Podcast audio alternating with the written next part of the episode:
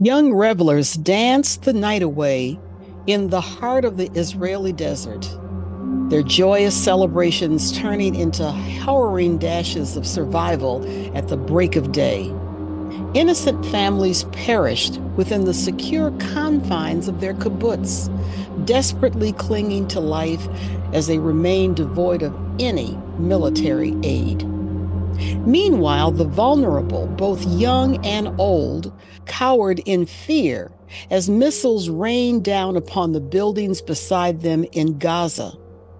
These are the unsung heroes and victims of the ravages of warfare men, women, children, couples, families, and individuals, both in Israel and Gaza, all caught in the crossfires of a brutal conflict with no clear victor in sight.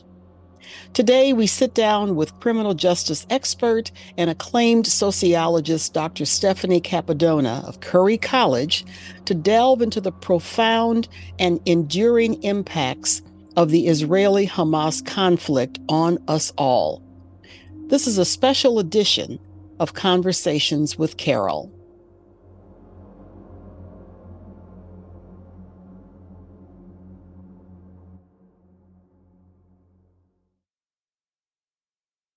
I've admired this wonderful professional, criminal justice expert, sociologist as well, someone who knows about the world for many, uh, many months now. And uh, because of the circumstances that we're in, I now am talking to Dr. Stephanie Cappadona. Uh, hello, Stephanie. Welcome to Conversations with Carole. Hello. Thank you so much. It's a pleasure to be here we are in a crisis right now. This is a special edition of our show. Um, most of us know what's going on uh, between the state of Israel and the government of Gaza. That's Hamas.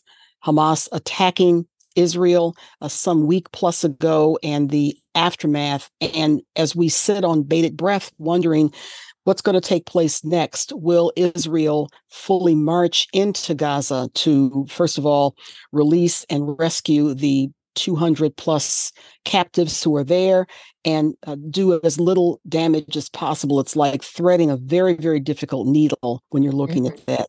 So I want to say up front, as we have this conversation, we are really talking about the people. We are talking about the people. We're not going to get into a philosophical or argument about the government that can go on for a, a long time and can be done elsewhere. But from a sociology point of view, from a criminal justice point of view, we're really interested in the people, both in Israel and in Palestine, and looking at how um, their troubles can be relieved and these problems can be solved from the point of view that our expert knows most of all. So, Stephanie, again, thank you so very much. G- give us a sense of, of your thoughts from an academic, from a personal perspective of what you are seeing uh, way across the waters. Okay, sure. Um, it's it's difficult to look at these uh, events for me without looking from the human perspective first and foremost, reg- regardless of politics and religious uh, viewpoints. And I think that's because um, I've always tried to strive in my personal and professional life for social justice and worked with people regarding social justice issues.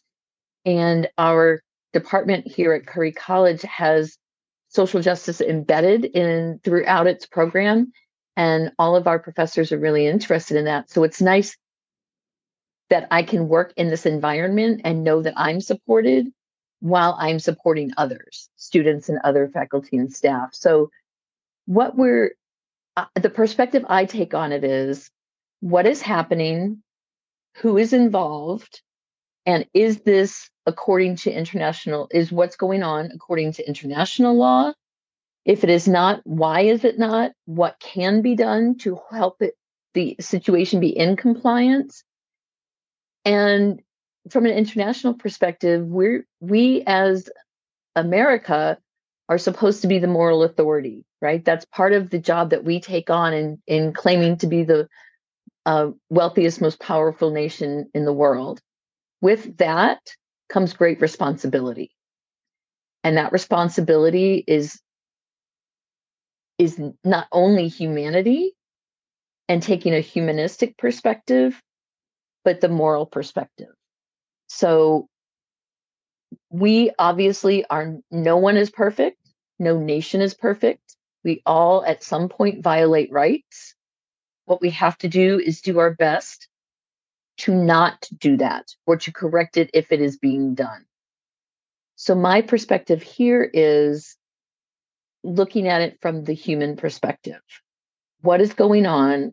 What is happening to people, especially when it comes to civilians? It's a different story when it's, you know, soldiers fighting soldiers. That that is unfortunately the part of war losing people but when you're doing it with civilians and knowingly doing it um, it makes it very difficult to talk about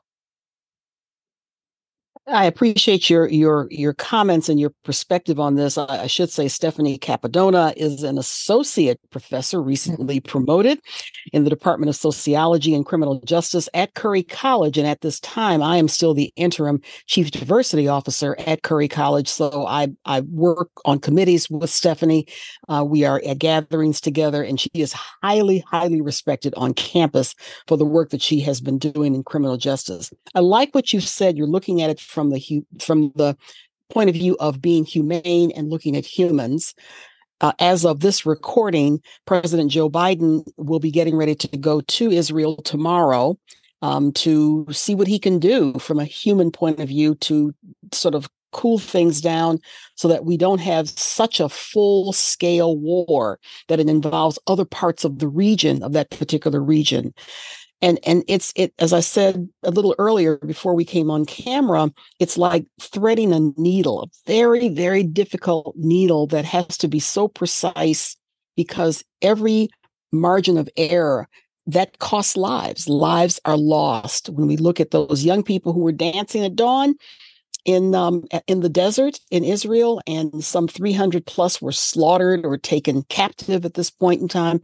And mm-hmm. then with Hamas training for probably two years, and then um, breaching the borders, going into homes and killing people in bed and beheading individuals. Again, that is such a visceral scene from a human point of view. It obviously causes the reactions that we're looking at. But then on the other side, bombs in retaliation hitting buildings, flattening people, killing people in Gaza. These are just people, average people. We're looking at collateral damage on both sides. Stephanie, how do we handle that kind of a duality in looking at humanity from both perspectives? I think that's a great question. This is this issue is is very difficult i think in many people's minds it's it doesn't have a clear good or bad guy like many times we have in war so we can say oh we're for the allies we're for the americans we're against the bad guy we're against the communists whatever it might be. And here it's more difficult than that because we're a nation so divided. And you under normal circumstances i would say normally we would be able to pull together as in the case of 9-11 we saw everybody come together. I'm not even sure if we would have that same camaraderie and that we did after 9-11 if it happened now. So to have it happen in another nation who is our great ally? But then to know that there are are civilians on both sides that are being played in this war. They are being used in this war.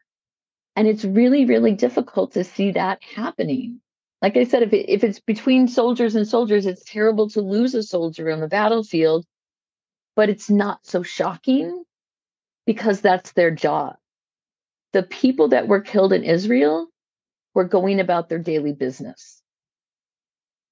They were used. I mean, every I think it was every I heard that every home in Israel eh, built after 2005 is by law required to have one of those safe rooms or secure rooms, however you say it.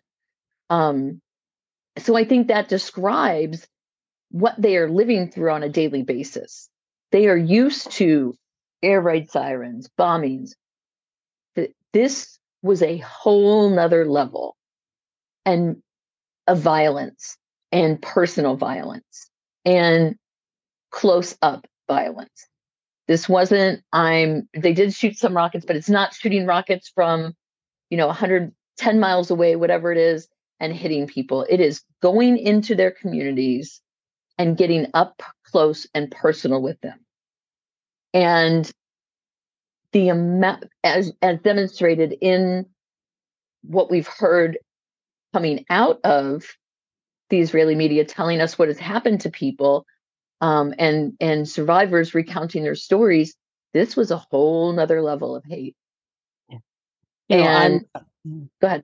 I'm, I'm um I, I'm resonating with what you're you're saying, and you talked about after the mid 2000s where bomb shelters or some kind of safe house safe room has to be a part of the construction that goes on um, i my church is very close to temple israel here in the boston area i'm an ame african methodist episcopal part of the methodist faith and we've had a relationship with temple israel 20 years or so and so in solidarity um, i went with my sunday school teacher and his wife who are great um, academicians as well and healers.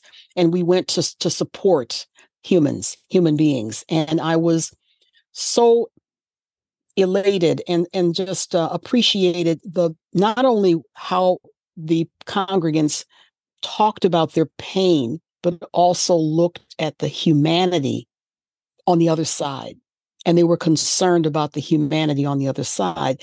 And one parishioner said, one um, congregant said that when she had a con- conversation with her son, um, and who has connections in Israel, it was well, you know, this this happens a lot. they they've grown up in this kind of environment with bomb shelters in your house, etc. But yes, this certainly is at a new level. Again, with another congregant whose son's best buddy is now on the front lines mm. um, fighting. So it, it it's it's it's usual, but it's unusual. What do you what do you I, I want to talk about students on campuses, but before sure. we shift to that, what do you think um, we should do to help make aware the dynamics of the everyday person. And I say that because Israel was formed, became a nation in 1948, but the origins of the new Israel started with Zionism in the late 1800s.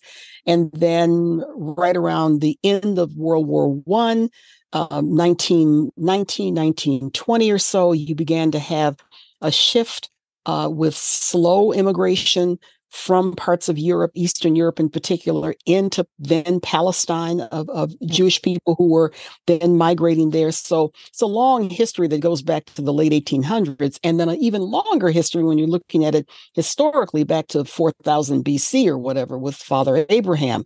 So, who was the sort of the father of uh, of Judaism? Mm-hmm. So, when you look at it from that perspective, that's that's quite a, a distance. The last 70 years, 60 or 70 years, it has been fractured, strength, defiance, humiliation, defeat on all sides. Um, that leads us now to where we are. So, h- how do you get that message across to the person who maybe only listens to one news station, Stephanie Cappadona? Right. That is tough. Obviously, if I had the answer to all of that, I might be president. Um, yes. Or something there where I could fix it. Um, and it's endlessly frustrating that that we are so polarized and in our own bubbles that we do not seek out opposite opinions.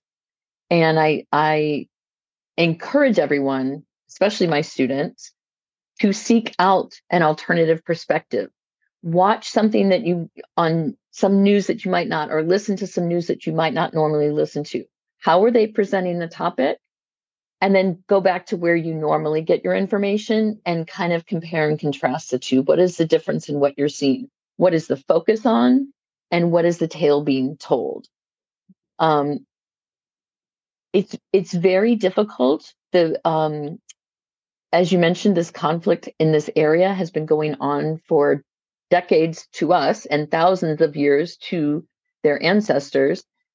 And it seems like there could be such a simple solution. Let's just split it, make it two states, right? Um, but you're always going to have someone that's going to disagree with that.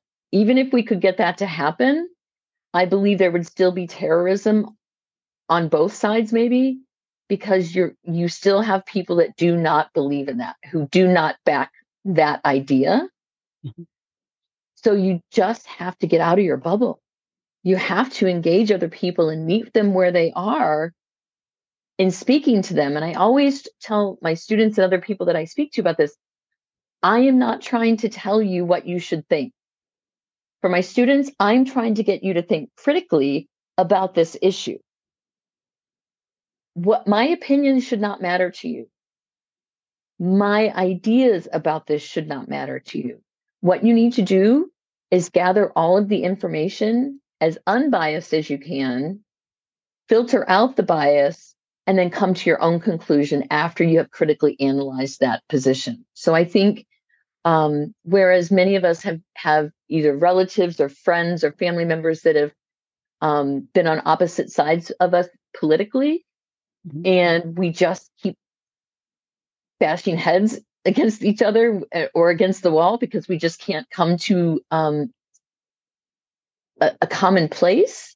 Right. I think we have to meet people where they are, find the common interests that you have with that person, and focus there.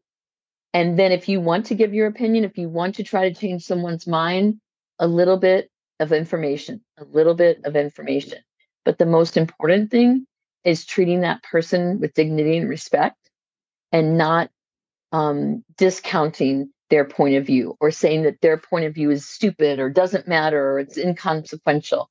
Because to, uh, to people individually, everyone's important you you bring up such great points. Uh, obviously, sourcing your information from different places that's that's a great way to fact check.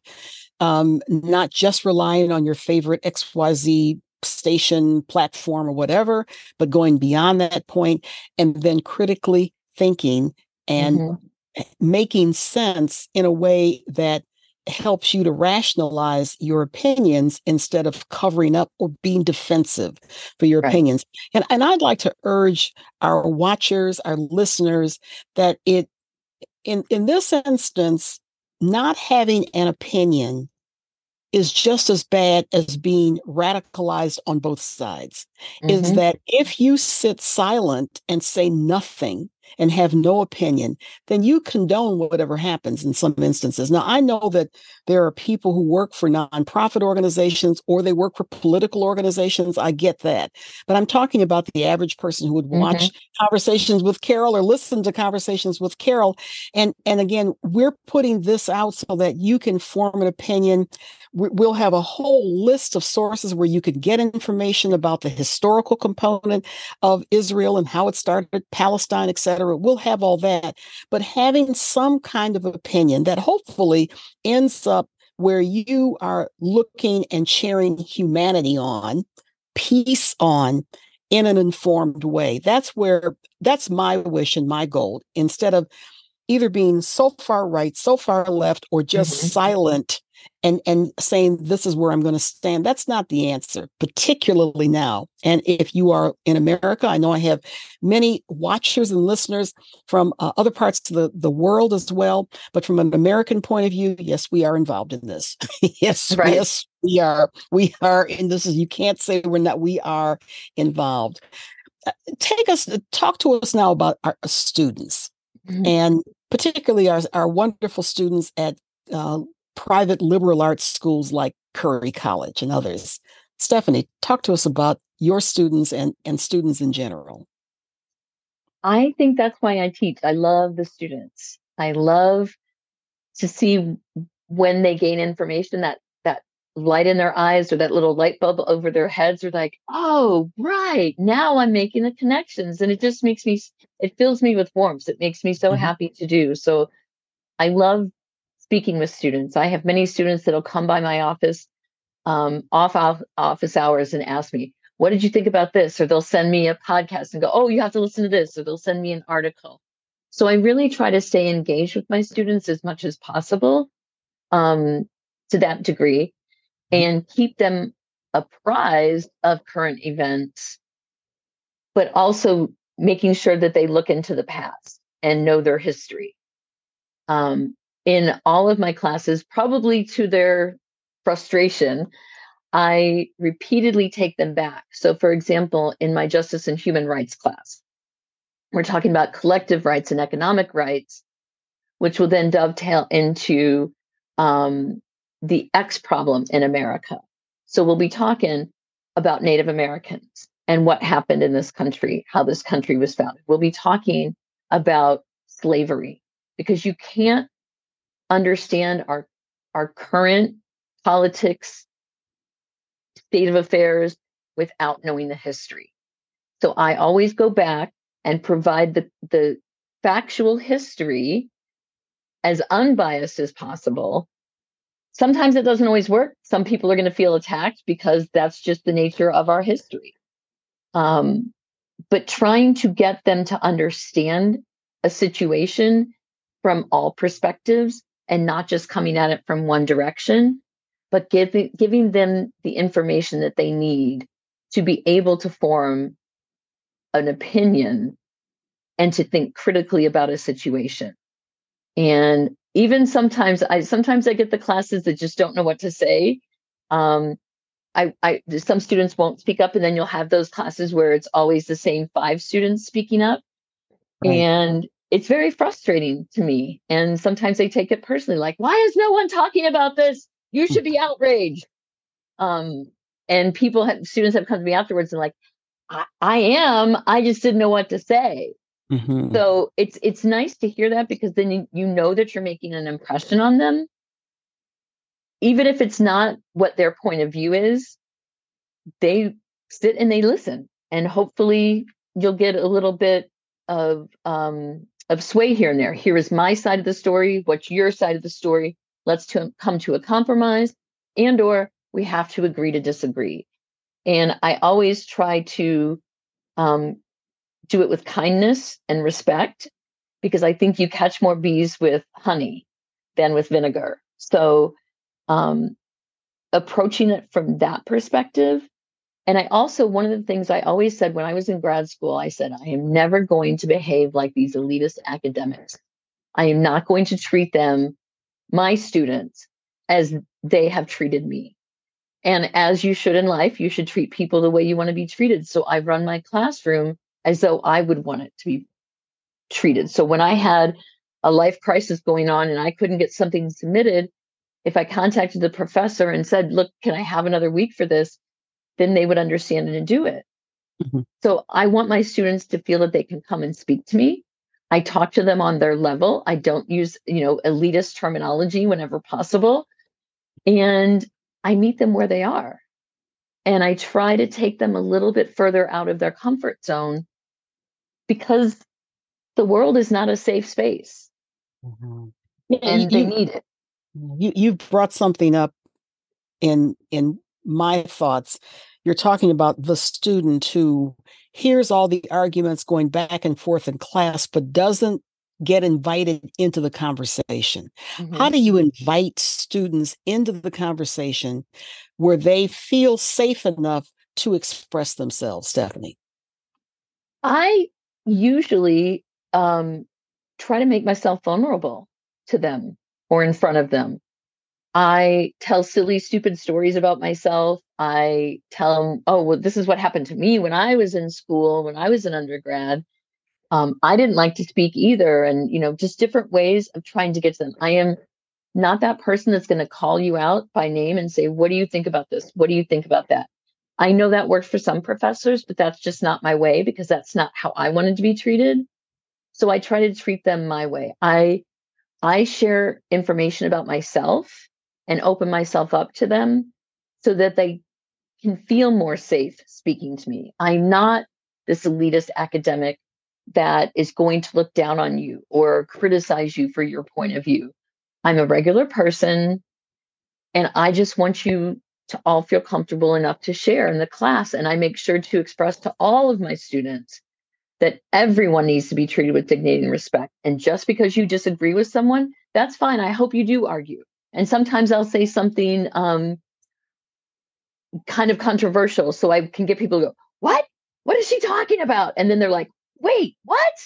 And then they start talking again. So that's kind of the two ways I try to, to kind of draw them out.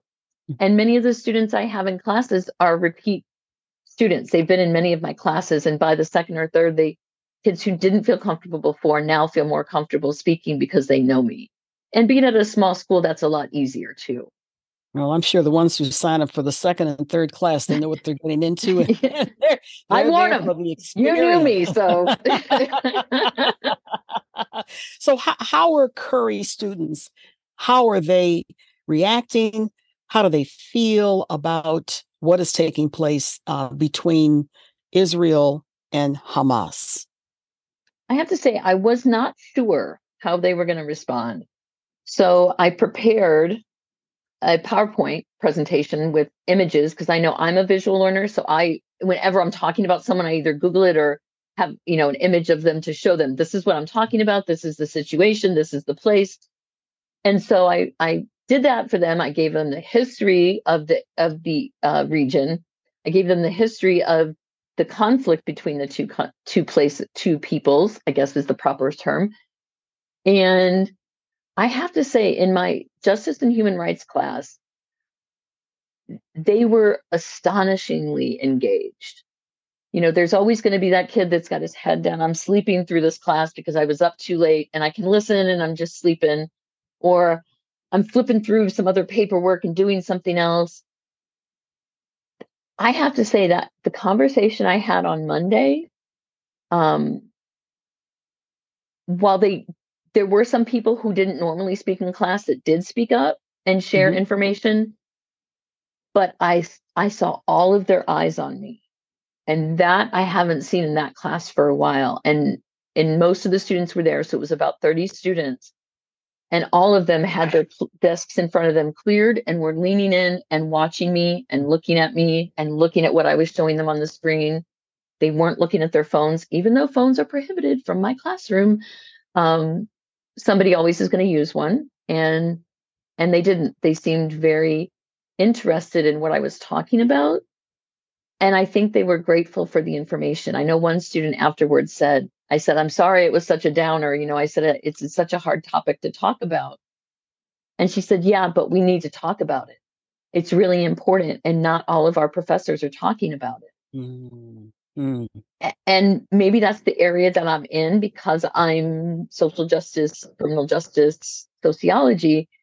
Um, I guess in a math class, you might not have, you know, a, a direct link to make that connection with it. But I think we all, as professors, need to give our students the opportunity to speak in class. Take five or 10 minutes at the beginning of your class and say, What do we need to talk about? What is on your minds? What is your pressing issue? And to let all the students know, both those from, from the Palestinian perspective and from the Israeli perspective, you are all important and you all matter. And I want to make sure that you understand on both sides that we are here for you. And I know you're hurting. Every side is hurting right now. And I do feel very helpless because all I can do is give a hug. And that's not always even appropriate in class. So um, we, we get your point. Definitely get yeah. your point. You, you, you, this is such a heartfelt conversation. And I'm wondering, Stephanie Cappadona, could possibly that uh, desert air um, festival that was taking place throughout the night and into the morning. And these are young people, not much younger or older or the exact same age as the students in your class at Curry College. Could they have made that connection that made them pay attention to your class? I think so. And that was one of the kind of the the hooks that I tried to use. I always try to to get them to put themselves in somebody else's position. When it's a war, how do you put yourself in that position? You haven't served in the military. You don't understand what it's like. You can't see from that perspective. You can try to to sympathize with somebody or empathize, but you don't really know what it's like.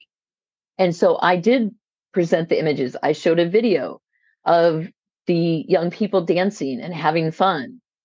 And in the background, in the video I have, you can see the Hamas terrorists landing. They're going through the mm-hmm. sky and they're paragliding, yeah. right? Paragliding or parachuting into and and the contrast in that image, seeing those young people so happy and vibrant and enjoying themselves and each other as community with this group coming imminently to massacre them.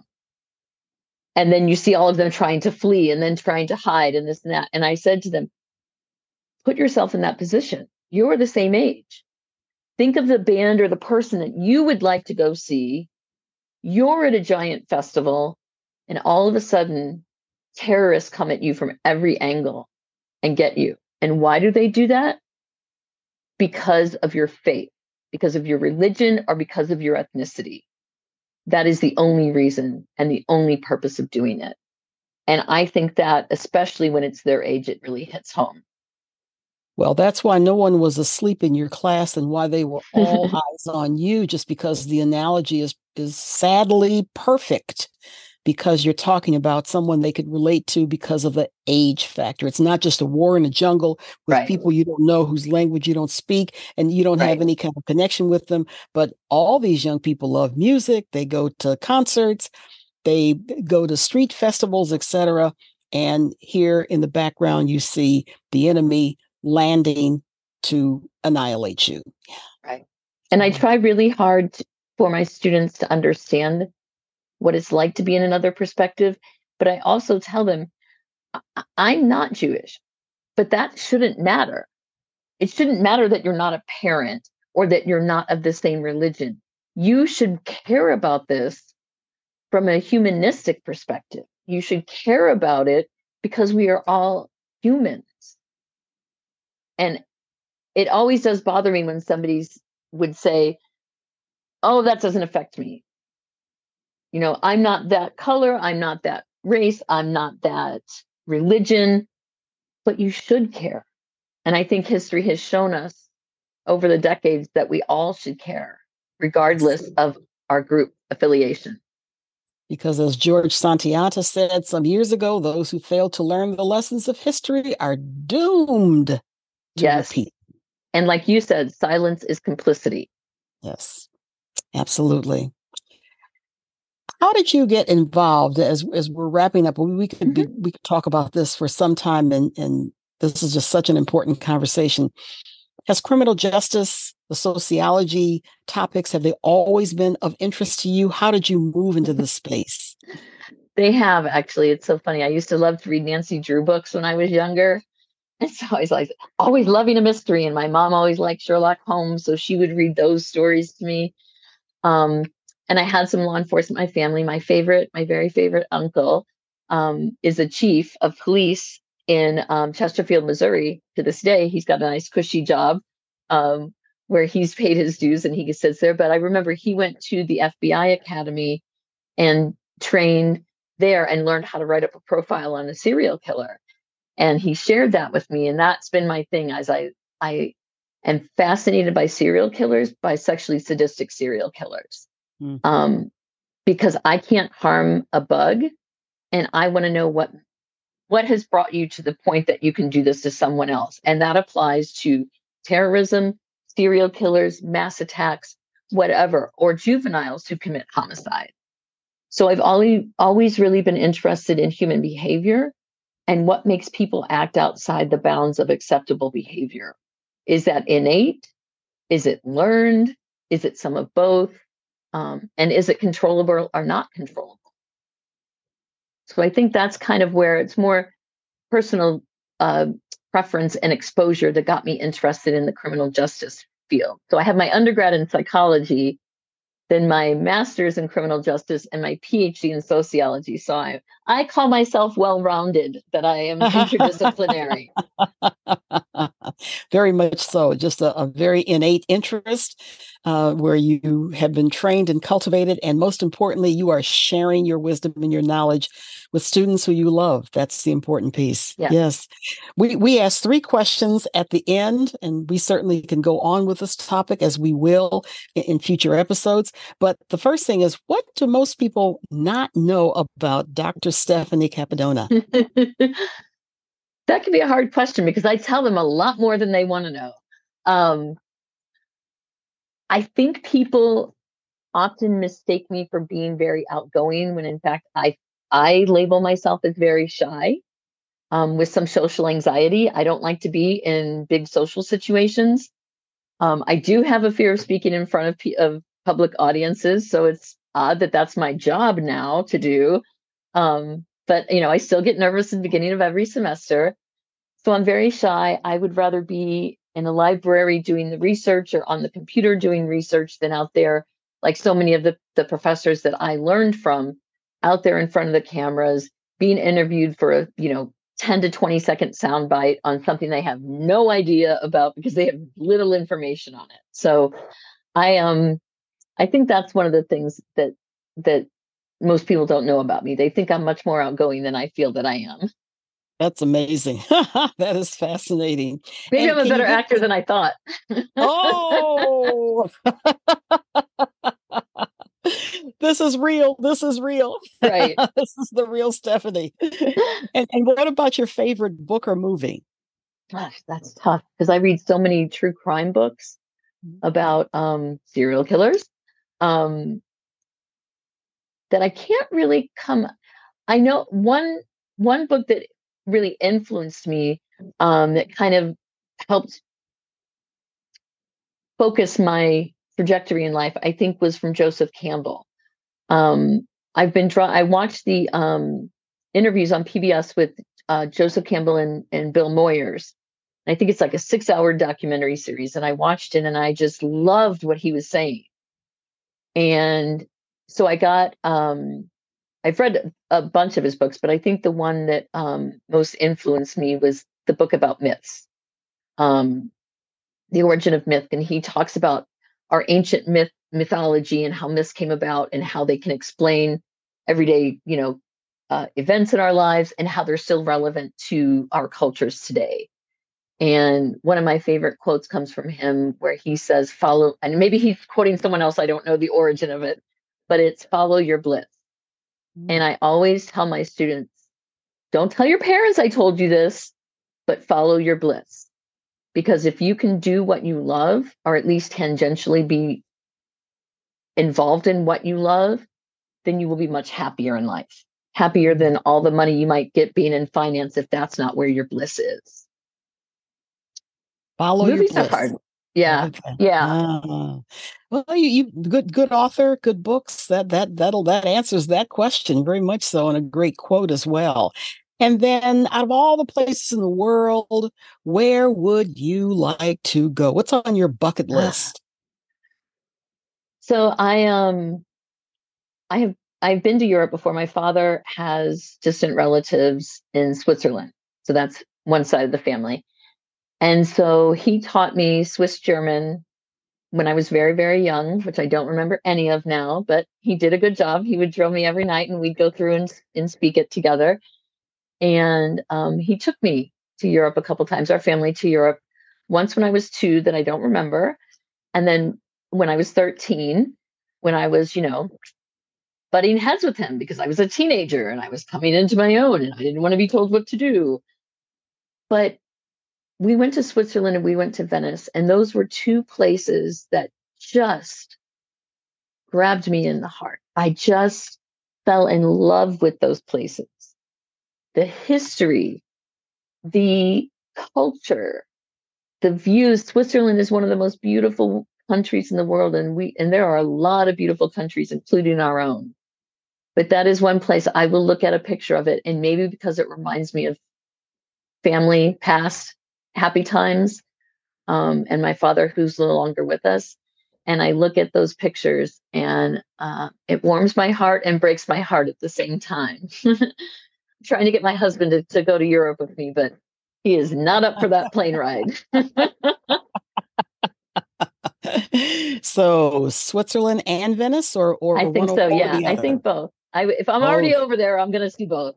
Okay, all right, Dr. Stephanie Cappadona. This has been a wonderful, insightful, real uh, interview with tough subjects that you have handled masterfully.